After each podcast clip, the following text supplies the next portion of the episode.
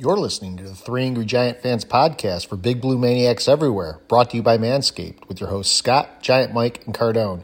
Listen to us free on Buzzsprout, Apple Podcasts, Google Podcasts, or wherever you get your podcasts from. And look for us on our YouTube channel. Search for Three Angry Giant Fans. Cousins has time, lets it loose. It's incomplete. Osborn had it Flott with the coverage. Fourth and eight. Game on the line. Cousins, Hockenson. He is not going to get there. And the Giants will take over.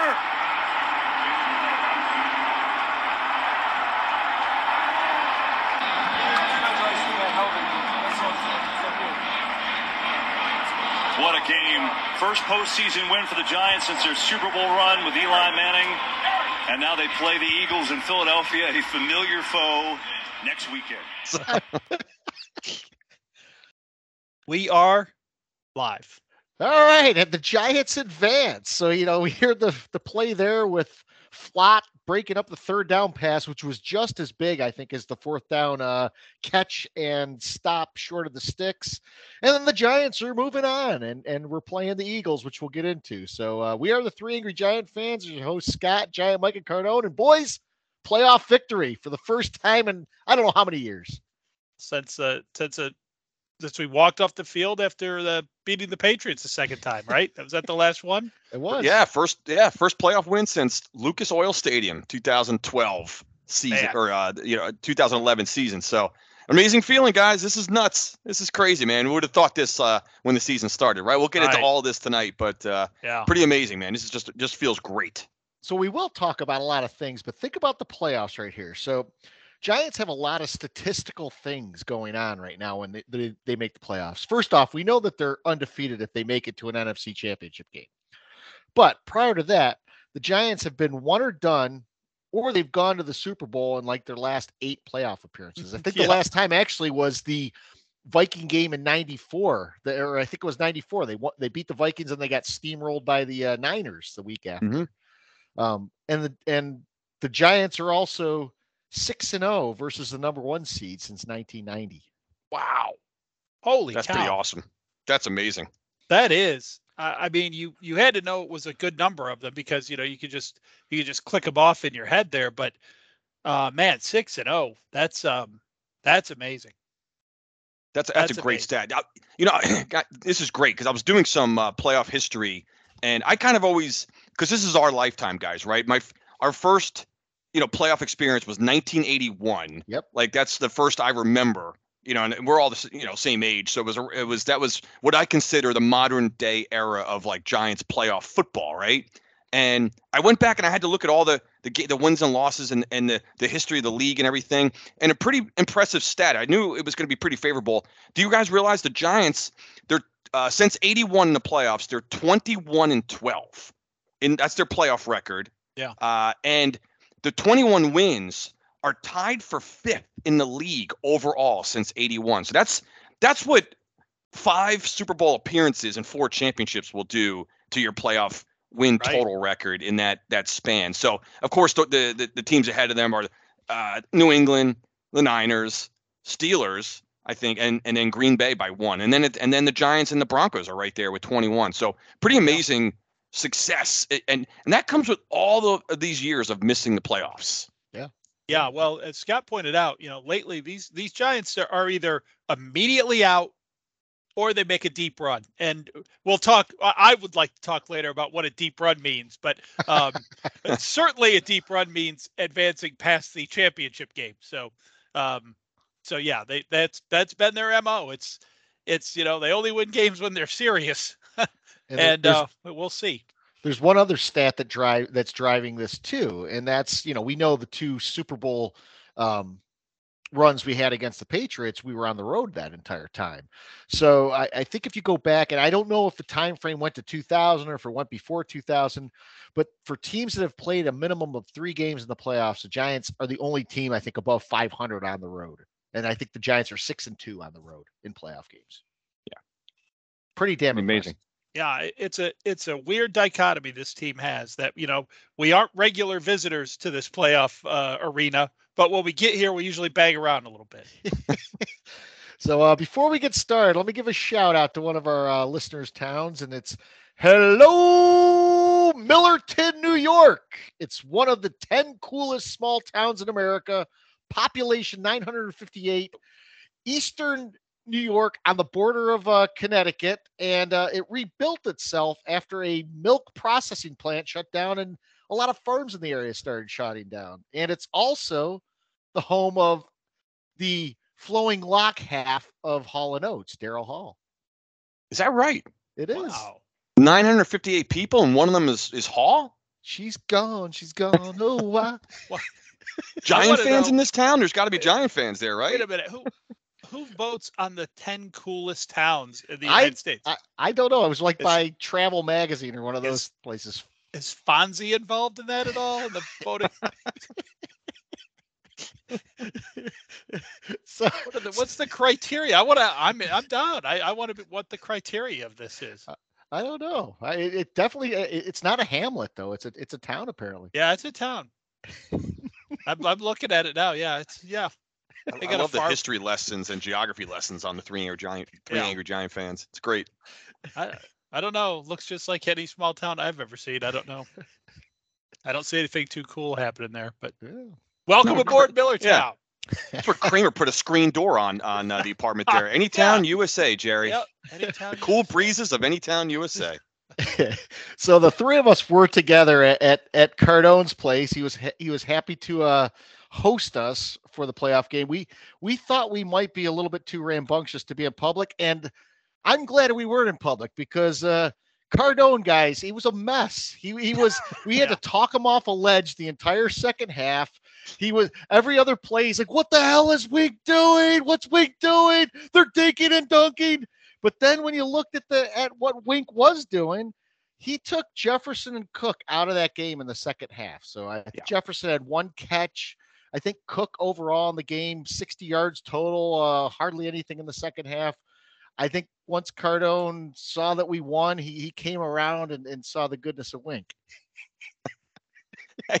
It's sort of like the the the old, you know, Belichick uh, Super Bowl game plan against Buffalo in Super Bowl 25, where you know he just he you, you got to trust the guy, right? So yeah, you guys were were bringing me off the ledge a little bit because I was expecting just blitzing ferociously, you know, all day on, Kirk Cousins. He didn't do that, especially the way the, the the first drive started, right? I mean, they just they shoved it down our throat to start the game. So I was thinking, I'm not going to sit here for three hours and watch Justin Jefferson, you know, catch 12 balls and, and do what he did to us the last time. And uh, there was obviously a, a, defensive game plan, and we'll we'll we'll get into both sides of the ball, guys, as we break down the, the the Viking win, which was just amazing. I mean, before we came on, we were talking about how the Giants they nearly pitched a perfect game in terms of, um, you know, when you when you compare the whole season and the, just the game planning was just phenomenal. I, I mean, just what a great job by this coaching staff and by the execution of the players. I mean, there's a couple p- plays we'll point out, but uh, overall, what a freaking game plan! Just awesome. Yeah. wh- What a time to have that clean game we've been wanting, right? What Yeah. what a time to to pull that thing out. And uh, yeah, I I think the only person Cardone in the world, or the only people I should say in the world, less surprised at Winks kind of backing off the blitz this week was the Viking staff because Yeah. they weren't sure what the hell we were doing on defense, and they were. Uh, we had them. You know, they you know they scored points. That like they're they're a talented offense. Don't you know? There's you, you can't shut them out or anything, but they looked confused. They were on their heels um, by what by what Wink was bringing to the table, and and and it just seemed like I don't know if we were guessing right, but you know when when they set up to block the blitz, we we drop people back in coverage. When you know when they left uh, no back to protect uh, Cousins, we we were blitzing. So uh, you know it's it's really good to always be one step ahead like that, and that's uh, it was a beautiful thing. It was awesome Yeah. to see.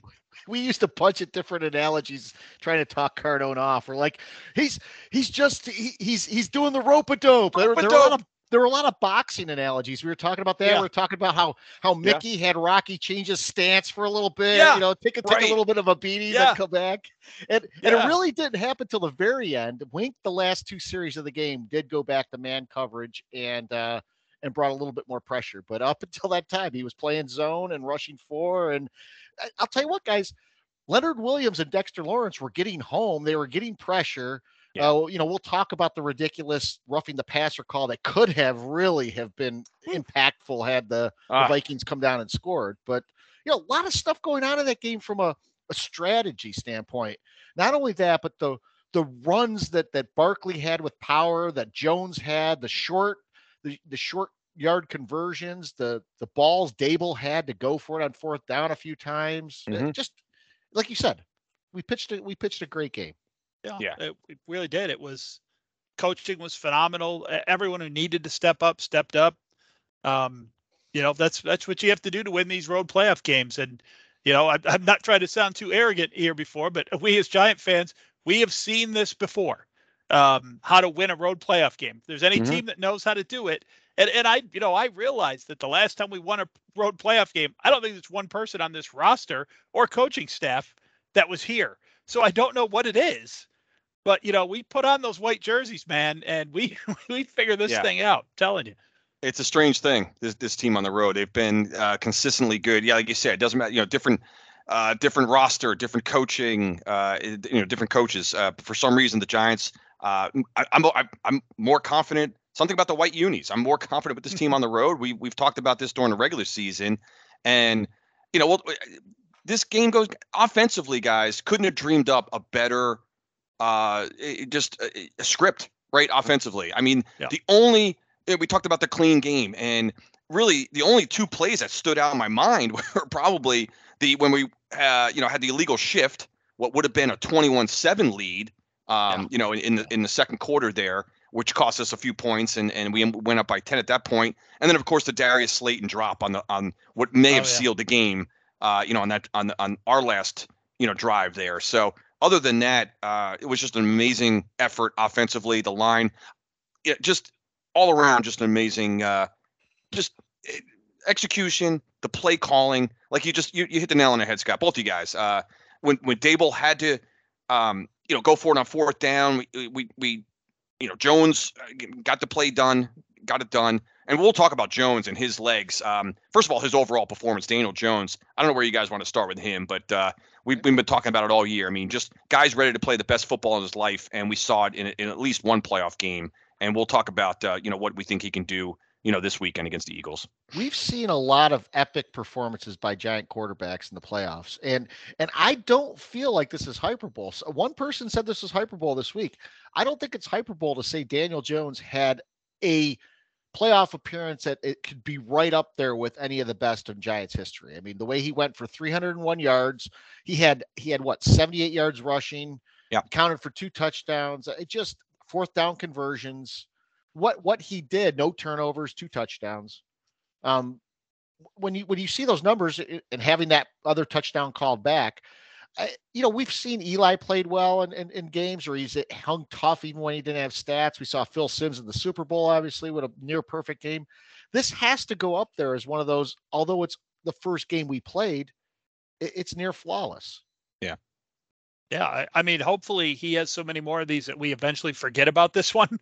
But right now, I mean, this is that that you know that is a quarterback at the top of his game right there. And guys, the the, the thing I thought of most when I was watching this game, especially particularly in the third quarter, and as it looked, you know, we said perfect game and and a clean game. It was clean, and Scott pointed out there some of the things that were like, oh no, we've played so well up to this point, we're going to lose it. And Jones just kept getting back up off the mat and get making the next play. You know, those we dusted off those things and made the next play, and and uh, you know that was I, I just can't help but think, what is look at what Daniel Jones is doing this with.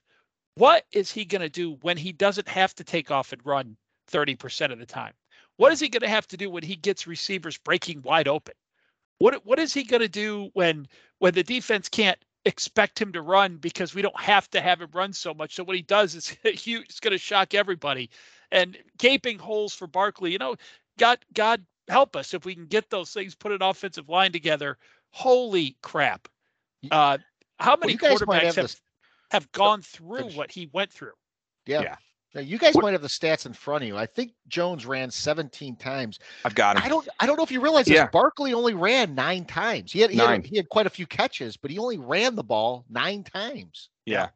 Well, that's what I was, I was going to comment, Scott. Uh, what I loved about this, uh, you know, the, the the game plan offensively was the they obviously saw a lot on film the last time you know we played this Minnesota team uh, was Christmas Eve, of course, and you know the Giants put up a lot of yards in that game. Uh, you know, offensively, you know the team stats it was the two biggest, I think, you know, maybe yardage games I think we had, you know, all all season. So I will say, you know, people could, you know, you you could whatever narrative you want to spin. I mean, this Minnesota defense does it's this stinks. This this unit stinks. Oh, yeah. I mean, for terrible. a team, we we knew we knew they were not great, and that's why the three of us were you know, uh, hoping for the for the Minnesota in the first round, you know, rather than San Francisco going into that last weekend of regular, you know, the regular season, and, and you know, the Minnesota if they fell, you know, obviously the the seeds aligned, so we knew we had a chance. Um, but what I loved was the designed runs for Jones in this game. I mean, he took off when he had to a couple times, and when he did, he, he was effective, right? He, he's stiff arming, you know, Patrick Peterson, and when he's getting out in the open field and stuff, the guy's playing with just he's got a lot of mojo going right now, and I couldn't be happier for the guy. You know, I I know. Um, you know, it, it's just a, it's one game, it's one playoff game, but for uh, for you know his first career playoff, you know, uh, game on the road and to get a win the way he did, what I heard this week from the media uh, was quite amazing. I mean, it was complete polar opposite of what we've been hearing about this guy. So I'm glad to hear that. I mean, you know, I feel like some of these guys are, you know, you're a little late to the party this year, you know. And guys, I remember the three of us saying exactly. Don't remember what week it was or what have you, but um, we kept saying if you guys remember, like we don't even know if this guy's good. We ha- we thought he was, but we we really don't know. So we'll get into you know even more of that with with Jones. You know, uh, as we you know uh, talk about the upcoming game, and then of course what this means for Jones's uh, you know signing with the Giants. Uh, you know, going forward. Yeah. Well, yeah, we're staying on the offense. Offense, you know, uh, Hodgins had another great game, over 100 yards. Bellinger got a touchdown, although I think he only had three catches. Uh, but here's one thing that stood out to me. Well, well, one other thing, and, and, we'll touch upon this, but you know, the answer of the score after we went down by seven immediately, and then not oh. giving up a score, the score that uh, after the score like we usually do. Mm-hmm. You know, mm-hmm. we ended up we ended up taking the 17 to seven lead, like Chris said earlier. But there was one other thing that stood out to me in this game that's different from past Giant teams, and that's when you do throw short of the sticks, your guy is in the play design that allows him to then go and get that first down. Something that's killed us for years. You know, we yeah. we've watched Brian Mitchell out of the backfield or guys catch passes, and there's no one within 15 yards of these guys, and they're running free on third and 11, third and 10. We did that pretty regularly. Slayton would have had, you know, a, a, a memorable one had he caught that ball.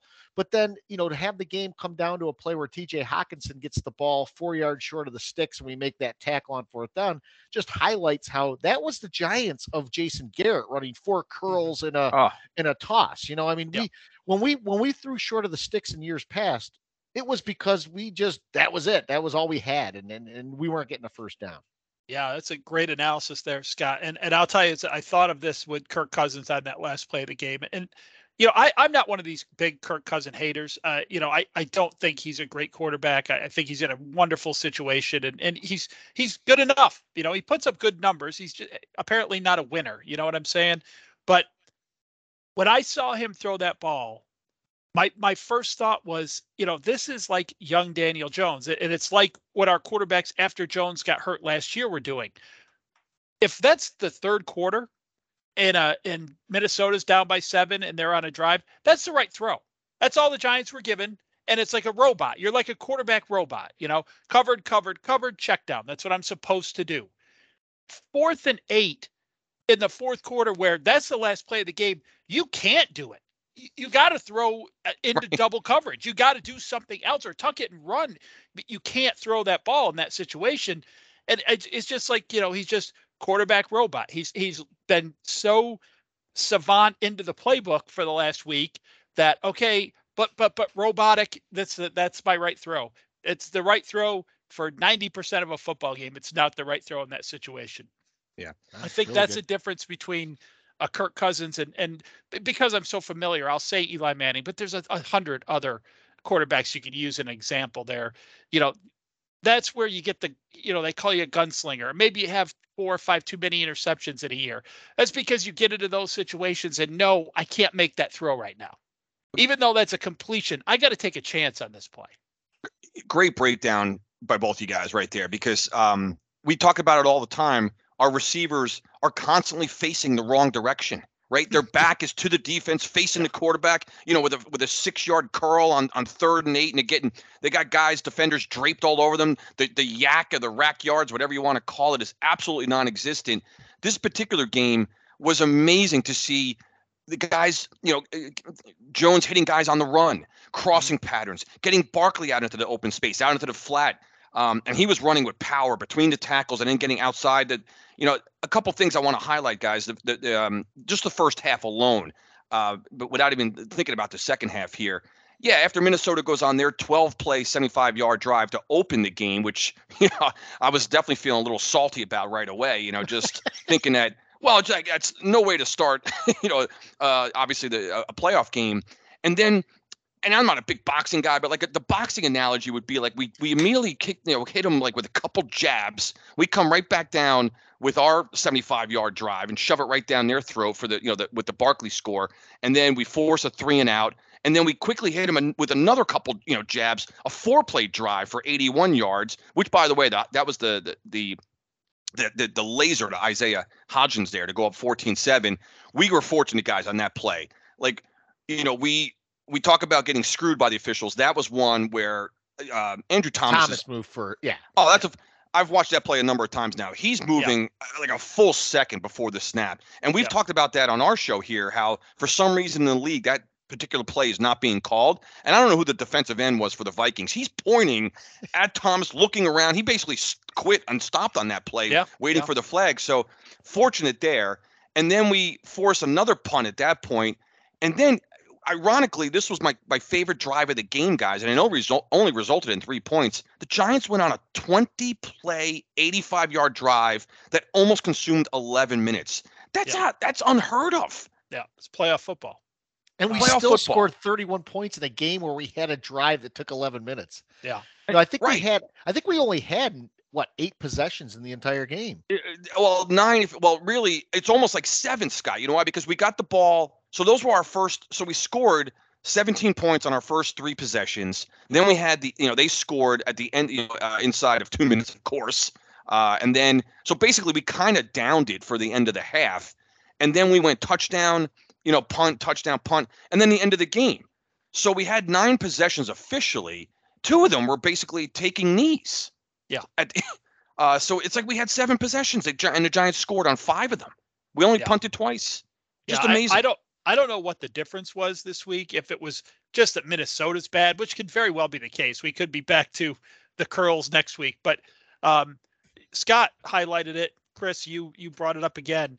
Is crossing routes and players catching the ball while running, and Mhm. you know that We don't see it that. was no, it was amazing. Uh, you know, I just I have the highlights rolling here as I'm as I'm doing the podcast, and like as you guys were talking about it, I was watching it happen on the screen at the same time, and it's like that is just that hasn't been Giants football for a decade.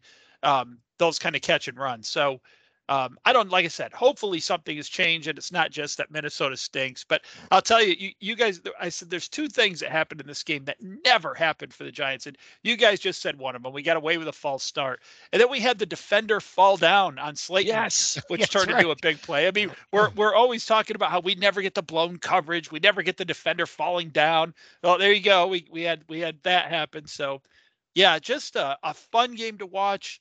Uh, you know, it wasn't a blowout. I, I think at one point we got up ten. Right? Was that was the 17 but- to seven. but Minnesota times. Yeah.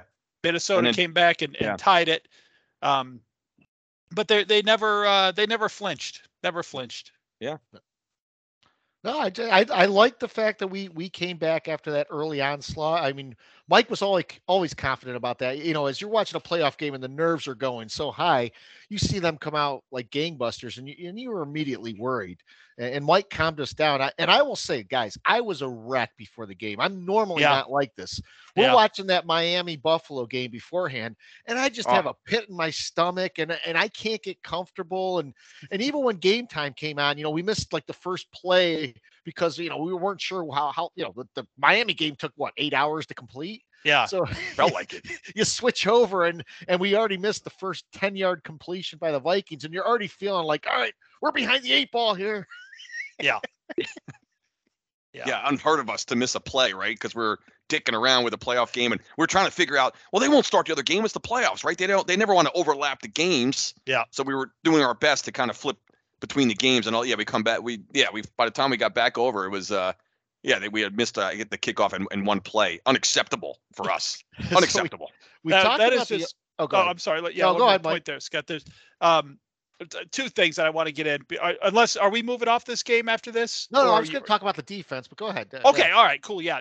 Um, now I forgot what I was going to say all that talking, but no, that it, I know what it was. So yeah, I have kind of noticed and learned over the years not to get too freaked out about that first possession by the other team, like because there's been so many games where it's been seven nothing on the first drive and the final score is 20 to 17 you know or or 20 to 10 you know or something like that. So yeah i don't play man playoff i was nervous as hell but i was uh, yeah i thought i i was going to be the i'm going to be the calmer down i'm going to be the all right we're fine we're fine Cardone You're right, and Mike- I are Mike. going nuts. Mike's like, I'm hey, going nuts guys, already." guys, scripted plays or scripted plays. Well, it's like the Bill Walsh era. yeah Yeah, for our listeners, actually, it was funny. Mike, as soon as they scored, Mike's like, "We're fine, we're fine." Like, what are you drinking over there? What are you talking up, about? Get out of here. Yeah, but it was great the way you said it, Mike. Like, we're fine, we're fine. So, so for you, for those that can't understand what Cardone's layout is in his apartment, you could sort of see where he is now uh, if you're watching us on YouTube. If you go to the to the right of him, he was hiding in the ki- kitchen for most Yeah. of the Oh, game. he- He- the the that- guy was just like, behind that partial wall you Yeah. can see there yeah right. this way, in the galley there. I have to. Yeah, I can't. I just. There's some points. It's like watching a horror movie where you're looking through your fingers. You know what I mean? Like you're just so desperate, like praying that just you know the uh, everything goes your way. That it's just difficult to even stand in front of the TV sometimes. I just got a bad habit of doing that. We were talking about that last week about superstitions, right? All I have, I have like some of those where like I can't even watch shit. Sometimes it's ridiculous. yeah, we'll, we'll talk about the highs and lows of what we went through uh, in a little bit. But on the defensive side, you know, huge, huge production, like I said before, from Dex and Leo. But guys, McKinney and Love being back there, Mm. along with um, Jackson being back, was key in this game. And I think it's going to be key against Philadelphia too, because if you remember last game we played Philadelphia, McKinney wasn't back yet, and Love uncharacteristically whiffed on that play that DeVonta Smith caught, where he Mhm. inexplicably went for the ball on fourth and nine.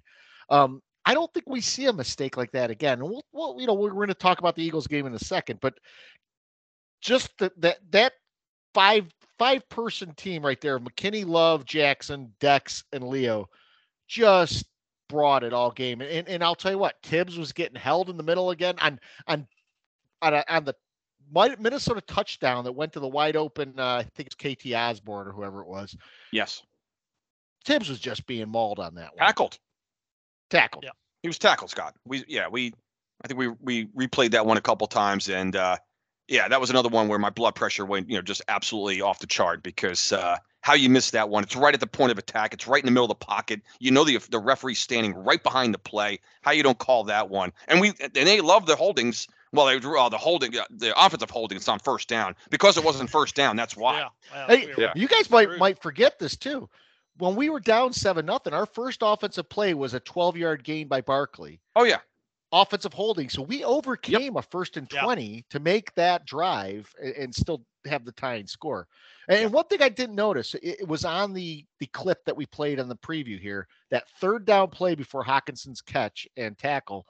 Cordale Flott had a pass breakup on a on a on a ball, and that was one of Fl- Flott's three snaps, I think, for the game. So just for hmm. him to come in, be ready, contribute, that goes again to to the preparation Daboll and the staff have had all year long. Wink and those guys, just getting these guys ready to be be able Yeah. to go. yeah, there's so Breida had a good big play too. Yeah. There's Oh yeah. so much about this defense that just it, it is so refreshing over past years, and, and we've seen a lot of it, you know, in the regular season. But I, I we talked about this before the game started. We we had our full complement out there on defense. You know, everyone we wanted to play was playing. So it, it I think that's probably got to be the first time we've had that all year because we started the year with Ojulari and Thibodeaux out. So, um, you know, so just to see the discipline uh, just to just to know I Patrick Graham's name got mentioned a couple times just to know that we weren't doing that garbage. You know, how many times, how many games have the Giants lost? And this is going back before this era, even before Judge. How many games have the Giants lost where on a, on a big play like the one Cousins made at the end, they pumped that play to the running back and the, and four Giants converge on mm-hmm. that guy when it you don't have to let him throw that ball. Who cares? Yeah. This team that they, had man-to-man coverage on Hockenson. This team, as soon as that ball went there, everyone stayed disciplined. Uh, McKinney goes up and makes the play. I, I mean, just just a professional football team. Two years ago, I think the joke was we just want to cheer for a professional football team. And, well, just, and win, a team that looks like they belong in the league. Yeah, that's all. Win, win, lose or draw this week, we're there. We've achieved yeah. that low bar. Yeah. Yeah, I mean, it's weird. Defensively, it's weird. Like if you look, you know, so if you didn't see the game and you look at the, the the, the box score and the statistics, Cousins had a very good game statistically. Yep. You know, 31 for 39. Um, didn't have a turnover. That you know, we, we didn't turn them over. We didn't officially sack Cousins. Now we got pressures on him, and, and we made him uncomfortable at times. That's right. We so never had a sack. We did not officially have a yeah. sack. Yeah. Um, I mean, so uh, and you know, Hockenson had you know 10 catches, 129. He he burned us uh, for those kinds of numbers the first time we saw Minnesota. Yeah. yeah. But what was what seemed solid defensively in this game, and, and, this is kind of a weird. Maybe I just was you know just looking at you know the replay of the game. The Giants like they they were positioned well after a ball was caught. It seemed. Oh, he, he froze like, up again. He'll be back. there he is. What's that? Oh no, I froze up. Just for a second. You're good. Am I back? We're You're fine. Back. We're fine. we're fine. We're fine. I, you, you, guys look handsome on my screen, so I don't know what the hell happened. So, anyway, um, no, just it just seemed like the um, guys were not out of position. Uh, you know, throughout the entire game, I just felt like, not to say that we knew what they were going to do, uh, and we, we didn't have them snuffed out or anything like that, but I just felt like the tackling was good, and we didn't. They had a, a couple you know, decent, you know, mid-range plays, you know, for 20 plus yards, those kinds of things. But I, we didn't get burned deep. We took Jefferson. The biggest thing was taking Jefferson out of the game in the second half. How many teams have done that this year? One so catch in the kudos, second half. One catch, whatever how many yards he had. He had 47 for the game. I think it was uh, one catch for six yards in the second half, and I think he only had two targets, if if that. Yeah, that's insane, guys. When you think about uh, it, I mean, you know, if you look at his game log, which I haven't, um, you know, what other team did that to Jefferson this year? Probably none. Yeah. So they said the final play call was actually a, uh, one of their bread and butter plays to Jefferson. The Giants had him high load, and that's why that's why Cousin checked it down. Checked it down, and yep. McKinney made a great. By the way, McKinney. Uh, thank God he makes that tackle because I didn't see another white jersey well, and, uh, on that, that play for, for, for about 10, 15 yards, right? Yeah. Uh, he hung on for dear life. And um, you know, he made the play. He made the play of the of the season to this point right now.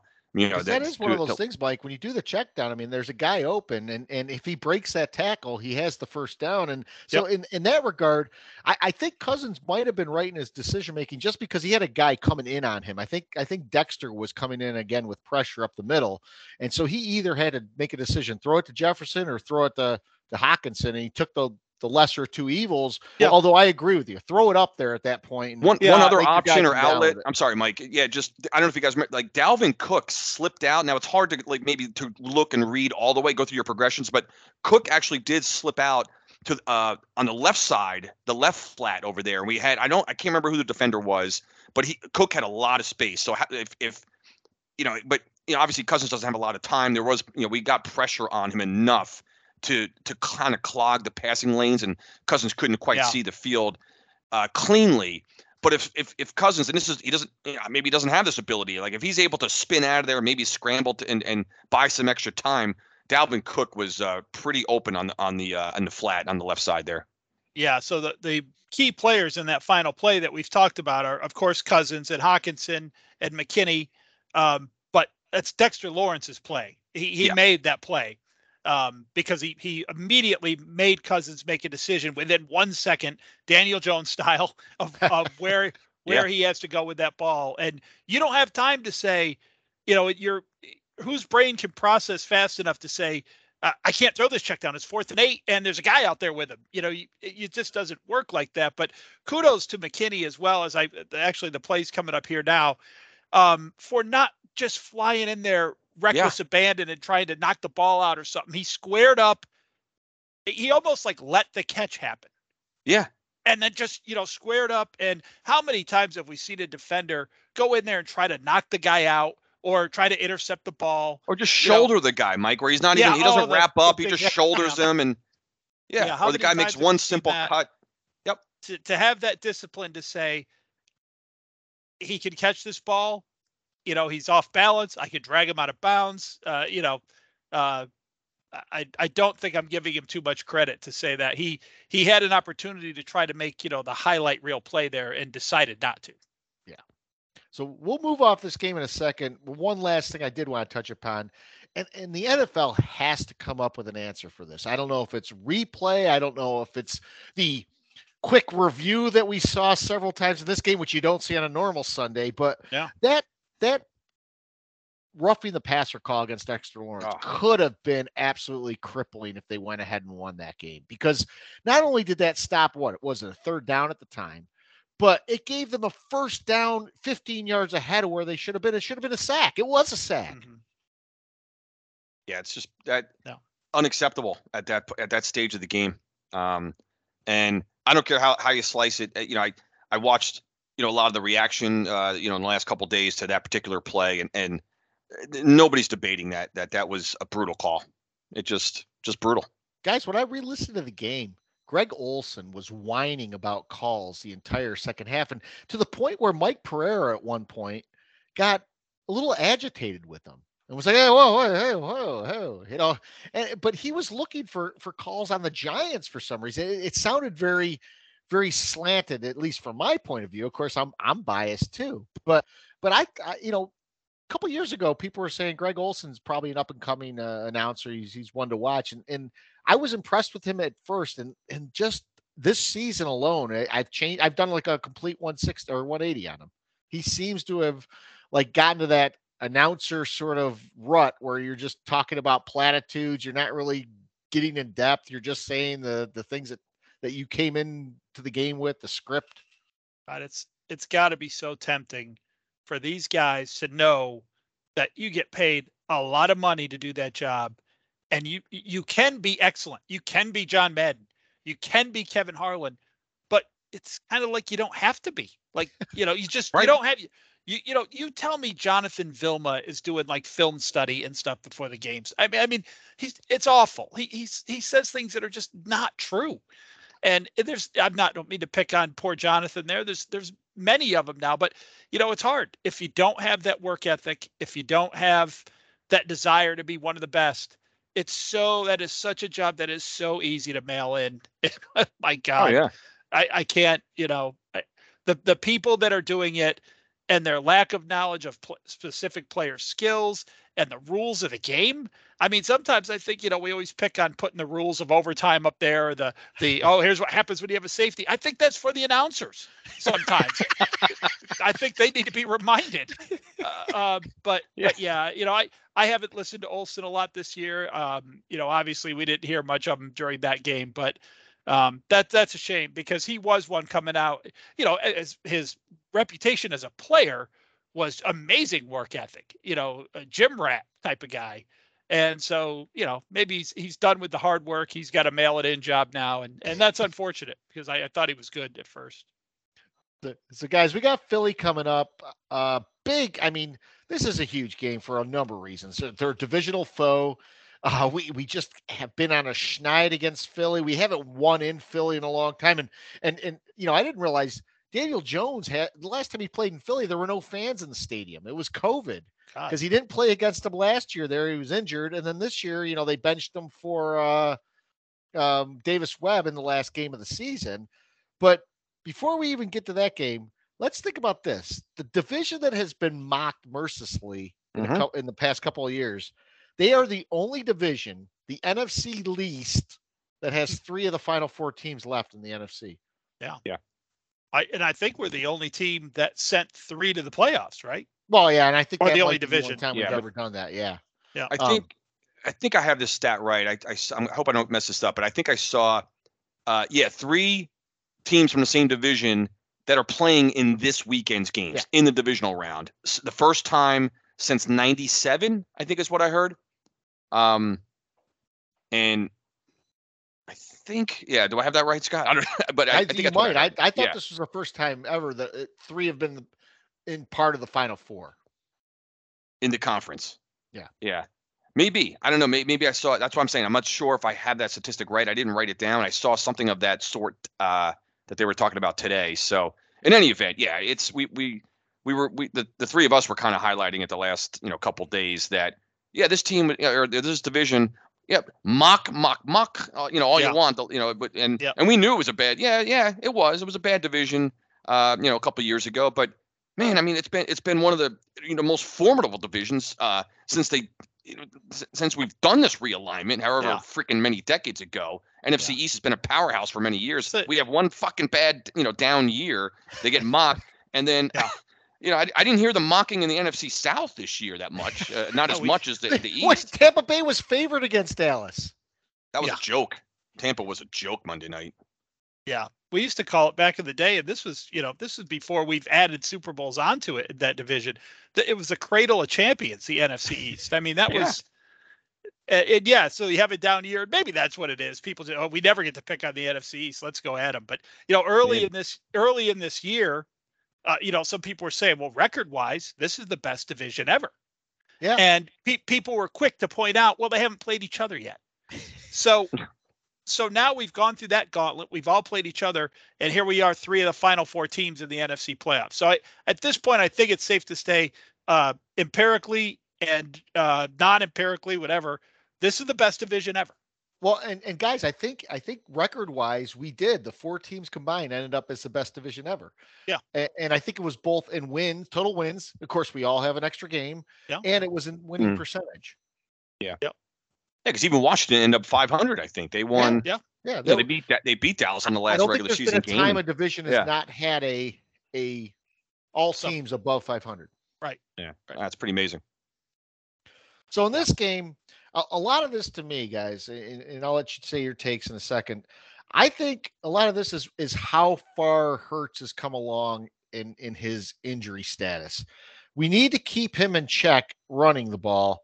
Um, like I mentioned before, McKinney being back is huge is a huge boost versus the last time we played to them. And and and you know what's what what I can't get over. And I was talking about the statistics earlier when we first opened up, but there's a there's a flip side here of if you remember 2008, the Giants were juggernauts until Plaxico shot himself in the leg. Mhm. You know, and, and and the Eagles this year were juggernauts for the first 10, 11 games of the season. And then, you know, the last few weeks, you know, they just haven't been world beaters. Jalen Hurts been hurt. Minshew comes in, they lose a few games. Do we now go to their place like they came to our place? And and and if you remember, they beat Minnesota week one, and then they came to our house and, and thrashed us. Yeah. We beat Minnesota week one in the playoffs. Do we go there and now turn the tables? That's that's what's in my mind. Even though when we give our predictions here, I, I may not be as rosy, but we'll see. Yeah, I think this is uh th- there's a lot of matchup problems, I think, you know, outside of just Jalen Hurts, but that's been the talk, and that's really the um, you know, as far as the Eagles concerned. I mean, the Giants, we have our own concerns, right? You know, to uh as far as you know how we're gonna attack this team, but um it is it, we, and we're not going to know if Jalen Hurts is 100%, right? They're not going to disclose that. He's not going to, other than the uh, absolute most inner circle of, of the Eagles. But it's he played well enough uh, albeit against uh, you know our backups and whatnot. Uh, you know, two weeks ago they've had the bye, of course, we know that. Um, you know, the, the the first time we played the Eagles, that's when the Giants started the, their their tailspin, really, right? They they were you know it was, it was post you know bye week. We we escaped you know a, a kind of an ugly win against Houston. That's when we had the the uh, that run where we lost to Detroit. Then we lost at at the Cowboys. We had the ridiculous tie against the the you know Washington, and then Philly came in and and, and just beat the snot out of us. Um, you know, and so the, the Giants at that point were just kind of that was probably their, their, they were playing their worst football of, of the season, really. You know, they got it right the following week when they won at Washington to, to, to save our season, and it really was the save our season game. But um, but that's that feels like a long, long time ago. That Philly game, you know, at, at home. Um, there's a number of things going on. If you just want to look off the field kind of stuff, and I don't know how much credence you put into this kind of bullshit, but uh, yeah, the Giants haven't won in Philly, I think, since 2013. Um, we have trouble beating this team anyway. Uh, the you know, Eagles have been better than the Giants. The whole fucking league has been better than the Giants for the last five, six years. So, uh, they it, really they have. Um, and but one interesting thing, I think I saw the record. Oh, it's uh, the oh, the Giants have never lost to, to, a team. Now it's hard, you know. You think about how many playoff you know appearances you have and all that kind of stuff. Giants have never lost to a team three times in the same season. The Eagles have never beaten a team three times in the same season. Does that matter anything in this game? Not really. I mean, it's just it's just a stat that sits out there. And then I saw one that's interesting today where you always hear the one like, "Oh, it's really difficult to beat a team three times in the same season." That may be true to some degree, but those teams are actually 15 and 9. Yeah. Uh, in in uh, in that scenario. So the myth that uh, you know yeah. that you that it's the team, you know, loses more than they win, it's not true. Yeah. Uh, it's actually uh, yeah, yeah, nine times the, the the team that got swept did turn the tables but it's still like a 625 winning percentage that the team wins all three games. You know, the chance that a team wins uh, all three. So yeah, I'm not ready to give my prediction yet, guys. But I think the good news is is that if Hurts is not 100, percent let's assume he's not.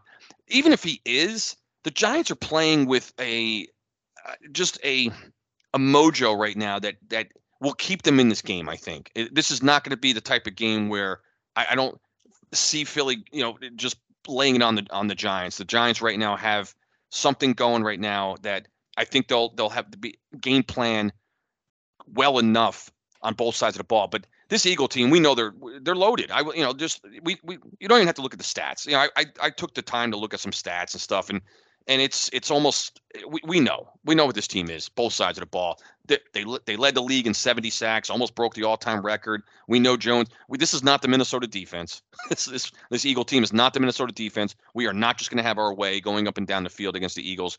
Absolutely not.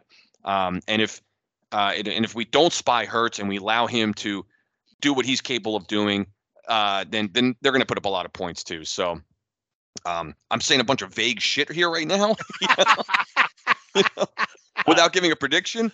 I, I, just feel like I'm just talking in a big, you know, circle here. But uh, I'll, I'll kind of hand the baton over to Mike here.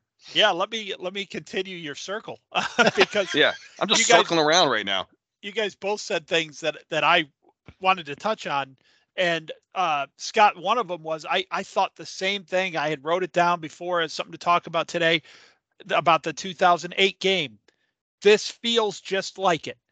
And and you remember coming into that game, like Giant fans and the media, everyone sniffed that out too. There there was oh. like oh. everyone knew that loss was coming.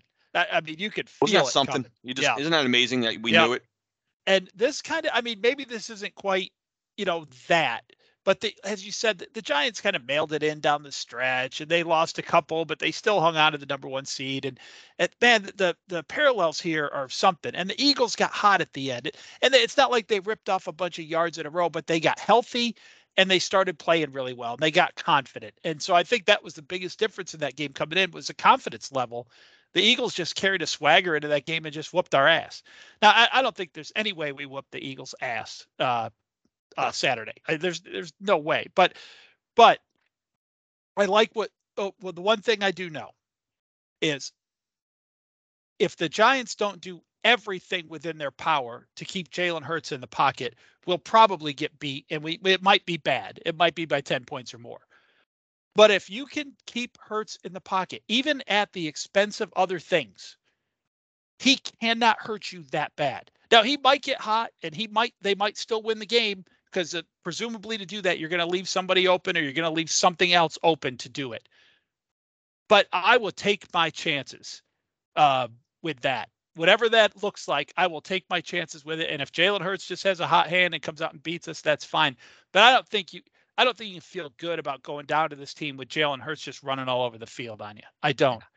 You know, we we saw in the in the Giants game, uh, you know, even against the Giants, basically second slash third string defense, he was uncomfortable having to stay in the pocket. And and there might still be some of that where where they might not even want him to run, or he might not feel comfortable to run in this game. We don't know. He could also be hundred percent. But if he comes in there and he's a little dinged up and the Giants refuse to let him run, this game is going to the fourth quarter. Uh. Promise that it's going we, to the fourth quarter. We've talked about this before, the dreaded clavicle I've heard a rumor. I've heard some rumors. He's Yeah. got the dreaded cra- clavicle. He had a broken collarbone. Um, Collarbone. now, is that true? I don't know. He played against the Giants, you know, in Week 18.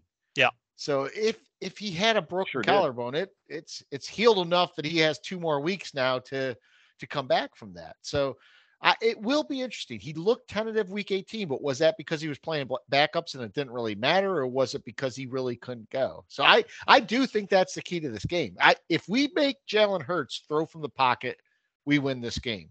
Yeah. If he if he's able to get out, because he could do exactly what Jones did uh, against Minnie. Third and seven, he just takes a snap and goes right and stiff arms one of our defenders, and then he's got nine yards, ten yards, eleven yards, whatever it is, and and you're sitting there going, "It's third and seven, god damn it!" You Yeah. know, Uh, uh, that uh, that is absolutely the the entire key to the game on either side of the ball. But you know, it, it'll be a shame, and and I really think the Giants have built something this year. And I and I'm not going to give the Giants eulogy before the season's over. Um, probably I'm going to pick them to lose, but but I'm gonna I'll hold off on that for another um, week. But there's some things that I saw on the field throughout the year. This team is, has something special going, and and I think Chris just identified the time. I, I don't know. It's like that butt whooping the Eagles laid on us earlier in the year galvanized the team somehow. Hmm. Since then, I mean, they haven't been perfect since then. They've they've laid a couple of eggs, but since then, it and some of those things showed up in the Viking game. And I'll tell you, there's two of them.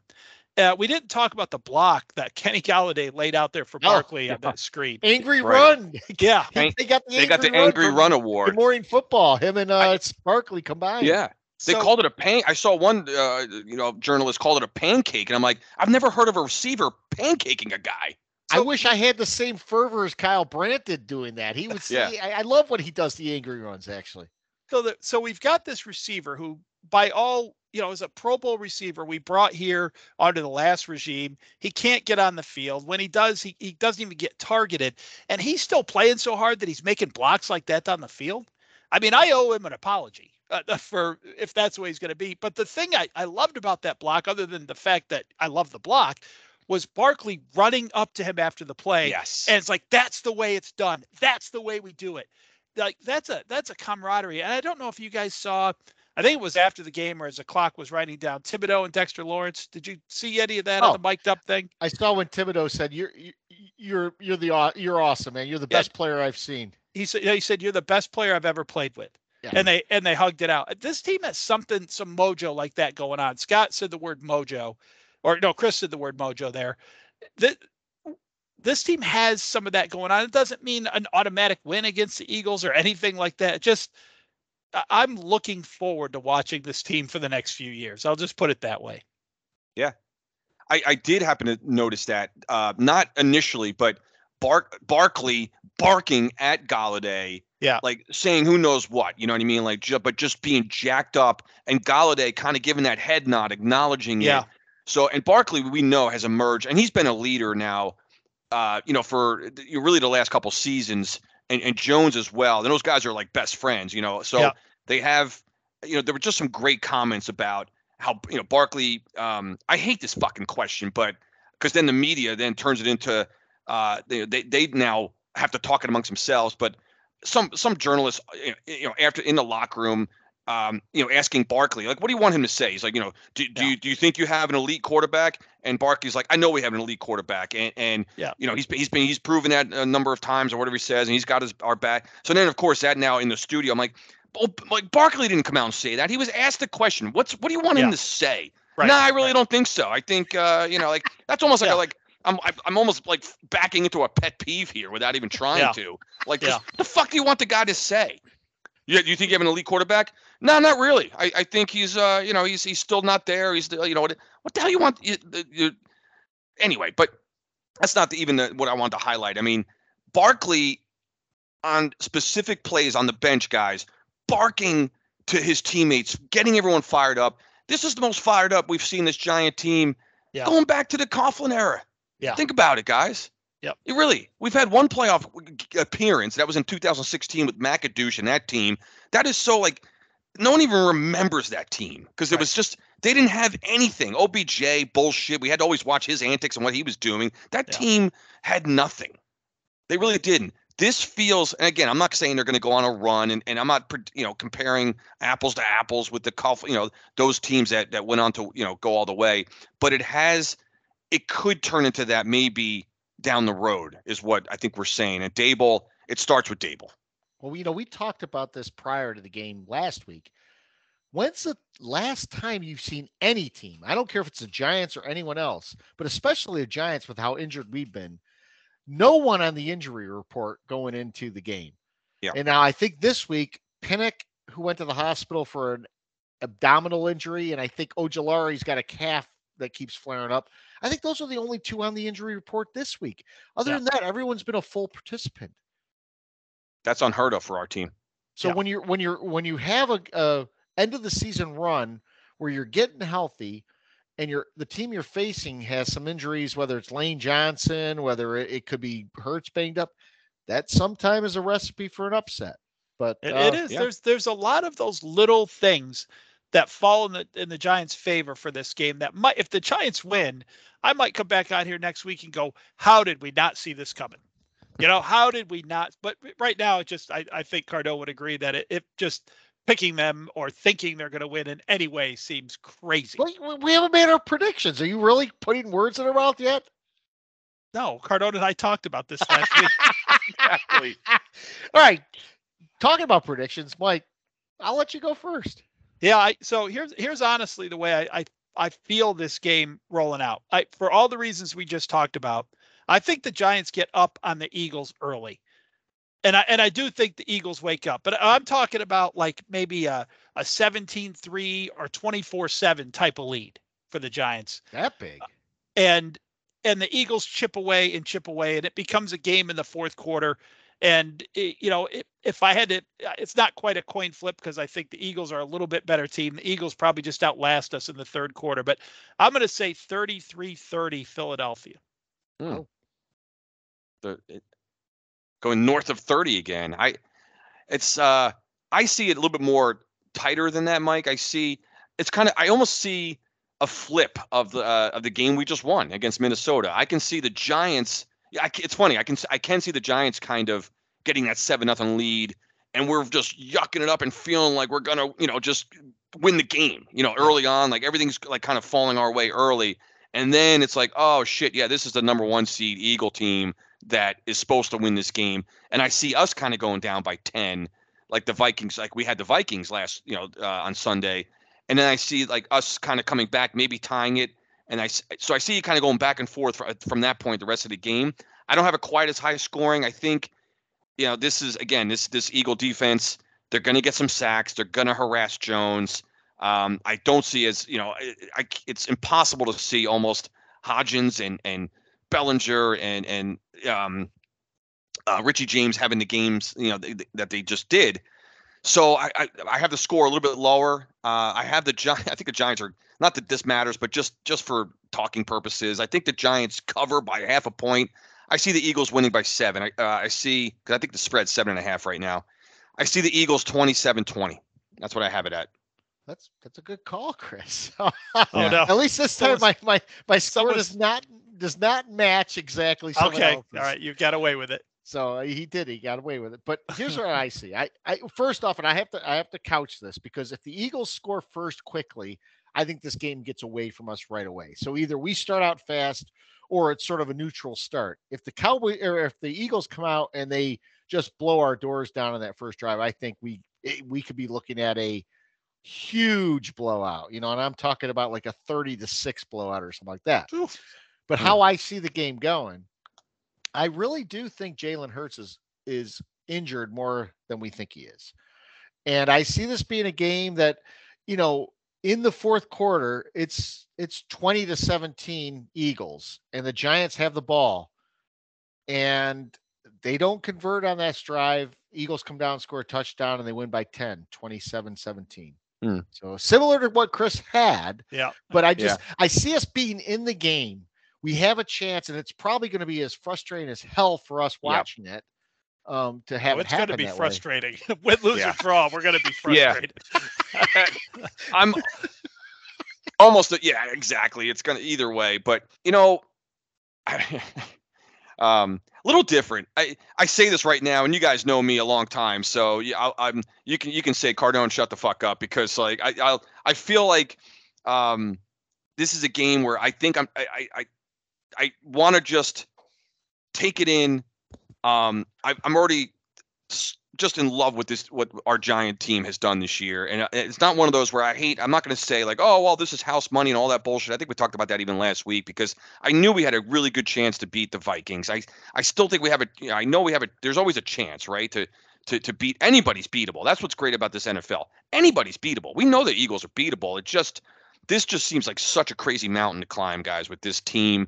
Um and i just don't think it for whatever I've been predicting the Eagles make that uh, are the NFC representatives in the Super Bowl all year, and I don't. I haven't changed my mind on that. I just haven't. Um, for the Eagles to be one and done at, at, in this position as the one seed, and the Giants going in and doing being the team to knock them out.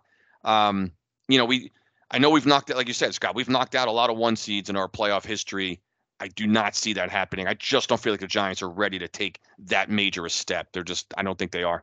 I will say this. I, I, think the signs are there that if it does happen, we can look back a week from now and go, well, the signs were there. You know, Hurts has yeah. been injured. They they stumbled a little bit down the stretch. Um, you know, they didn't they didn't come into the playoffs on a hot streak. There's a lot of signs that they're there. But that being said, I, I still I, I think the Giants are are still a year away um, um, from yeah. from really being in that in that group of teams. And, and the funny thing is, we are in that group of teams. We're in the final eight. So you know, we we, we say that, but uh, guys, just to give give our listeners a little glimpse into like the roller coaster of even how the three of us handle a game. I mean, we were talking about Mike and I having to talk Cardone off a ledge during the game, but I mean, you're you're you're watching the game. We were madmen. I mean, I'm looking back now an out of body experience listening to us yell and scream and and pour our hearts into this game chris's son was there with us watching. And and at the end of that game, it was just pure joy. And then yeah. and then you have the you have the like it's almost like Festivus. You have the airing of the grievances. Chris is there telling how much he loves all of us, and we're all sitting there. We're having a kumbaya. This, and this is what football does. It brings all of us together. Yeah. The fandom. Yeah, and, no and, and that bond that you have in that moment after a playoff win I I don't think I can exp- I, I cannot explain it to my wife. She doesn't understand. I can't explain it to most people who don't go through what we do. It's true. And, and, and guys, that you have to look at the end of that game as being one of the most euphoric things I have seen. Yeah, it, yeah. It, it's just a, it's a playoff win, and I'm a I'm an adult with grown kids, and I'm going I'm acting yeah. like a friggin' toddler. You know, Play, playoff wins are are something awesome, and and you know yeah. the opposite of the win is like you know same people same friendship same love for each other but it's like all right i'm getting out of here all right i'll talk to you i'll talk to you next week. Well we've we've experienced that as well right? Yep. i mean yep. and that's that's the amazing thing about this particular sport this um uh, everything about it. Scott you, you guys just summed it up i mean but it's true. And i've tried to explain it as well. Uh, it's been guys 11 years since we went on that run into super bowl 46 that's a long time yeah. Think about that. That's our last playoff win. I mean, we, and we've only been in the, the, the, playoffs once. We keep highlighting it, but I think to your point, Scott, that's what it. That's the excitement level. It's just hard to think about anything else except this game uh, coming up on Saturday night. It's just being in the mix. I just love the idea that you got to talk like the media. You got to talk about the Giants. They're one of the eight teams. It's just, yeah. I just love hearing about even if they're predicting them to lose, which you know most everybody is, and that's I, I you, you, you kind of feed off of that. You're like, all right, let's go. You know, like let's prove them wrong. You know. Um, but I do want to make one point real quick because I, uh, somebody had mentioned you know uh, about you know the, the 07 run. You know the, the first of two uh, Mannings and Coughlin's that you know Super Bowl runs that we we all remember so you know vividly. Um, people forget the Giants made the playoffs in 05 and 06, two years before that run. Yeah. So you kind of have to go through those playoff you know, appearances, losses, that kind of thing. They got their doors blown off by the 05 Panthers, um, which was a weird, you know, season and in game. a game we we limped into. We had like yeah. three linebackers that I can't even name right. who they were. Yeah, we, we but I think the point was was that you know that yeah, it, it, didn't matter like the, the Panthers, you know, because they went on to the championship game that year, or whatever, and then you know they had the mojo at that time. But like to, you know, to, like what we're talking about, it, you know, kind of who's hot, who's not at that time. And then 06, we had a much better showing against the Eagles. Ironically, we lost that game on a on a game-ending field goal by David Akers at the time. So you start like that year, they may not have had a better as, as good a regular season record, not the point. But then the following year, that's when they went on the run. So you kind of have to like the Giants, this has been a, abysmal team the last five years. So for anyone to realistically really think they're going to make a run, it was great beating Minnesota, but now it's like, holy shit, like, are they really ready to make this run? Um, it's just so difficult to see them doing that.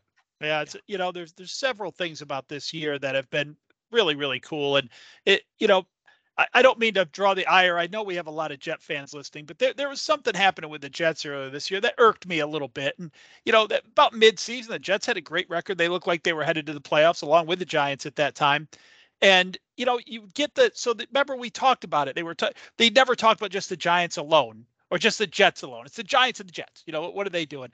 And so it was pretty much in universal agreement that eh, Giants are kind of a fluke. The Jets are the team here that you need to be keeping your eye on. This this is a team on the way up. The Giants are a blip. You know that that was the sentiment. So mm-hmm. you know, I, you you guys know if I had to pick a second favorite team, the Jets might be on the on the list. But um, that kind of, that irked me earlier in this year. Like, what's the why would what's the impetus behind saying that? Why are you saying that? Because I don't see that. Uh, you know, they they have Zach Wilson. I I don't see how that puts them, you know, in, in any sort of thing. And and so now, you know, everyone got a kick out of the last five years. The Giants and the Jets record is equally abysmal. They're the, they're the worst, tied to be the worst team in the NFL over the last five years. Well, that that shit's over. Um, so shut up. I guess that's my thing there. And like I said, that's really that's really not against the Jets. Guy. I hope I hope our Jet friends and family listening uh, realize that's about the media coverage of this situation. Always about the media. Yeah. Yes. Yeah. Well, well, that's a good segue. So, uh, usually we talk about the media in some sort in our pet peeves. So, i am going to lead with Mike again. Pet yeah, peeves. I, I can go right. I can just continue that right in because it, my pet peeve is about the media this week, and it's it's Love one it. of our one of our whipping boys that we've been on a little bit over the past few years. It's Mr. Colin Cowherd. Um, mm. So he had oh, the Daboll thing. no, I, I, didn't even see the Daboll thing. So oh. maybe we can maybe we can talk about that too. But no, he had. Uh, I saw a clip from his show this week where you know because he always does stuff like this. I'm going to rank the eight quarterbacks who are left in the playoffs. He says so. So he ranks the eight quarterbacks who are left in the playoffs. Of course, Daniel Jones is eight on his mm-hmm. list. Of course, I mean I didn't even have to like the list hadn't even come up yet. I said Daniel Jones is going to be eight, so he was eighth. So he runs through the list and he's like, of course, you know, number one, the A standard is Mahomes, and Mahomes. and then and then it's uh, you know probably Burrows and Josh Allen and, and and that next group, and he's going down the list. Now, you know, when I I couldn't really disagree with much on the list, although I don't know how Brock Purdy gets himself ahead of Dak Prescott or our our uh, uh, our guy Daniel Jones, but whatever. So, but it's what he says when Daniel Jones comes up. So I'm thinking, what is his rationale going to be to bury Jones on this list? What does he want to do? And and you know what it is because he's a member of the lazy media. What does he mention? Turnovers. Turnovers. so that that was his rationale for Jones being like, oh, he's played a couple good games here. He's been good down the stretch, but the turnovers, guys, that keeps him at the bottom. So I went ahead and I looked at turnovers for all those eight quarterbacks in the league the only quarterback who has less turnovers than Daniel Jones is Purdy because he's only played five games. so Jones has eight turnovers this year, five interceptions and three fumbles. That's eight for Daniel Jones. Jalen Hurts in two less games also has eight. He has six interceptions and two fumbles.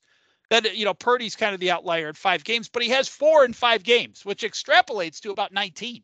Well, yeah, so, you got to do you, know, got to do the like average per game then. 16 yeah. or something, right? Do some math. So anyway, as we know, Dak has 15 interceptions, somehow only one lost fumble. He has so he has 16.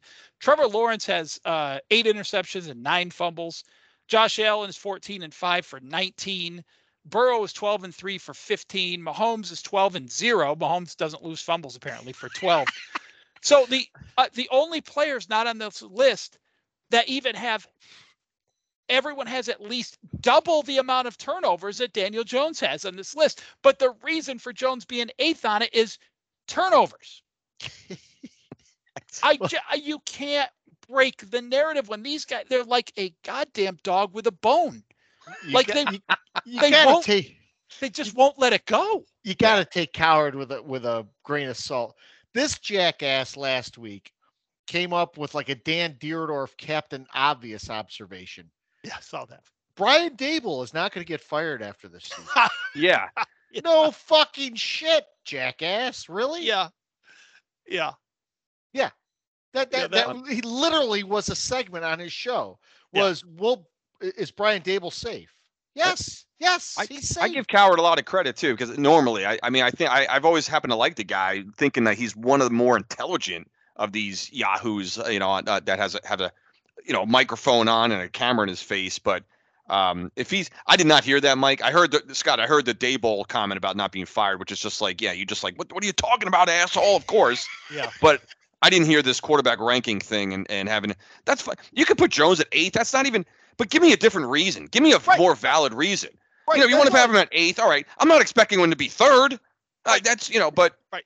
for God's sakes, at least put him maybe even ahead of Purdy, only because of ex- just experience, even. Yeah, yeah, just right. I- I Something. mean, and and that's exactly what I said. I, I you know, I'd you put him look ahead at of this Lawrence, list. to be honest with you. Yeah, you Well, look at this list. There's After a lot last of good. Lawrence, There's yeah. a lot of good quarterbacks on this list. I I really understand how someone who's not been exclusively watching Daniel Jones for the last you know two months could, would put Daniel Jones last on this list. But just to be lazy and say turnovers, Right. When that when the opposite is clearly true.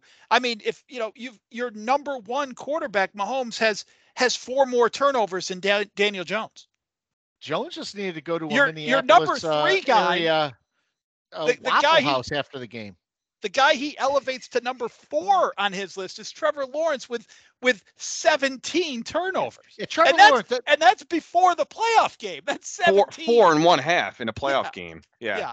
So that's the guy he puts at fourth, but Daniel Jones is buried for turnovers. I could Yeah. almost have a, a pet peeve on Trevor Lawrence's reactions to those interceptions that he threw in the first half. You know, of course, they ended up coming back to win the game, but you know, guys, Trevor Lawrence acted like those things didn't matter. It was a playoff game. Eh, all right. So it was bad pass. All right. Yeah, we didn't even That talk game. about the other games. Yeah. that game was when you win your first playoff game in, in, in, in over a decade, not much more gets on the No, agenda. there's not. No, that's right. So Didn't, didn't didn't want to give myself a reason to be angry this week. I really didn't. so I know Cardone always has good pet peeves. So I'll, I'll go second this time, which I normally don't do. But I, guys, we talked about this several times during the game. But like spotting the ball. Mm. Why is spotting the ball such a difficult task these days? And it's not so much the spotting of the ball, but think about how many times when they know where the first down is and they spot the ball based on where the first down is. So when you start at the 25 and you know the first down is just breaking the the, the plane of the 35 yard line, Mhm. The ref always comes in there on a on a on a close play and he puts that ball just so it breaks the line of the 35 and he's he's calling for the the chains to come over. Waving a guy up.